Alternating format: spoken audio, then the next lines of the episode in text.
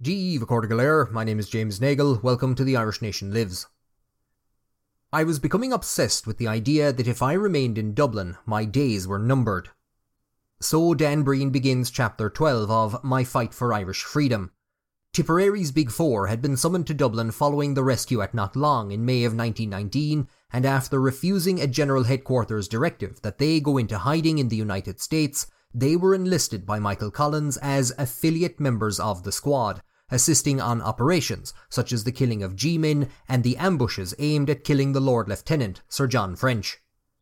By mid-1920, the squad had crippled G Division of the Dublin Metropolitan Police, but the new head of the Combined Intelligence Service, Ormonde Winter, had established a raids bureau dedicated to gathering information on the Republican movement and had flooded Dublin with intelligence officers. In July of 1920, the new divisional commissioner of the RIC in Munster Lieutenant Colonel Gerald Smyth, was shot dead in Cork, and British intelligence mistakenly believed that Dan Breen had been involved. In response, his brother, Major George Osbert Sterling Smyth, a World War I veteran then serving with the Royal Field Artillery in Egypt, departed for Ireland bent on avenging his brother's death. It appears that Smyth contacted General Sir Hugh Tudor, who, as Winter's superior, assisted Smyth in getting to Ireland, where he was given an unspecified role in the burgeoning British intelligence structure at Dublin Castle. It's suspected that he was part of a group that entered the Exchange Hotel on the 23rd of September and shot dead John Lynch, a Sinn Féin councillor from Limerick who was in Dublin to hand over money collected for the national loan. They would later claim that Lynch had pulled a gun on them when they tried to arrest him, and the military court of inquiry passed a verdict that he had been shot by a soldier in self defence. Michael Collins, however, wrote that there is not the slightest doubt that there was no intention whatever to arrest Mr. Lynch.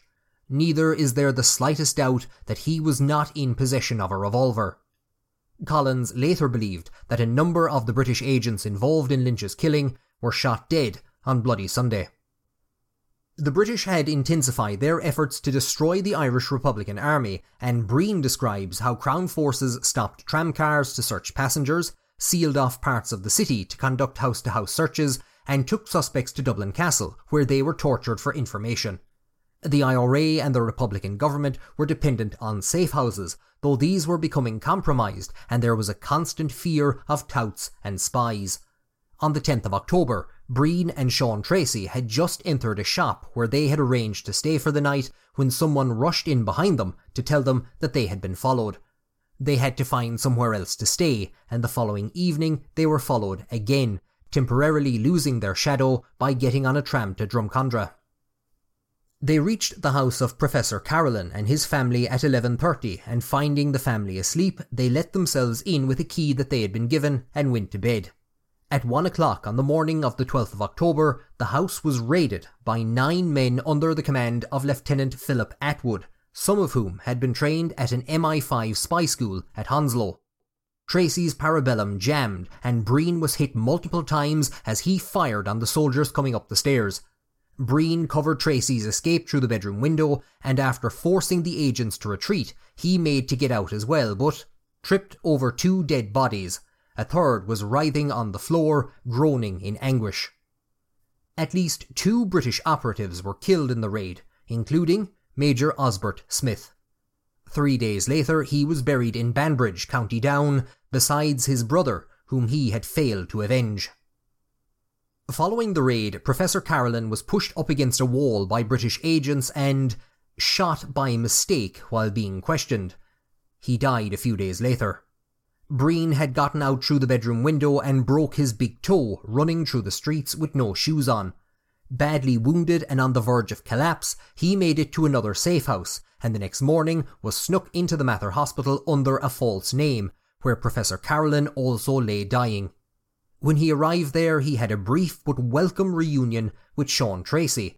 Each man had assumed that the other had been killed, and though not heavily wounded, Treacy, like Breen, had walked for hours before finding safety. The men shook hands, and Breen was stretchered into the Mater. They would never meet again. Despondent, stressed, and worried for his friend's health, Treacy is described as acting recklessly over the next two days. He moved about Dublin openly amidst a massive search for himself and Breen.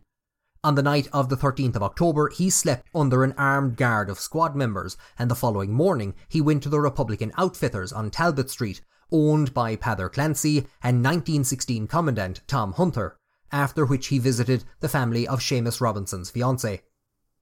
By now, he was certainly being followed, and he returned to the Republican Outfitters, where he was urged by members of the squad to go into hiding.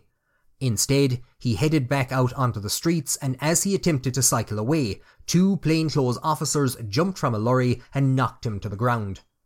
Treacy drew his parabellum as a number of other plainclothes officers closed in around him. He managed to kill Lieutenant Gilbert Price before he was shot through the head and killed instantly.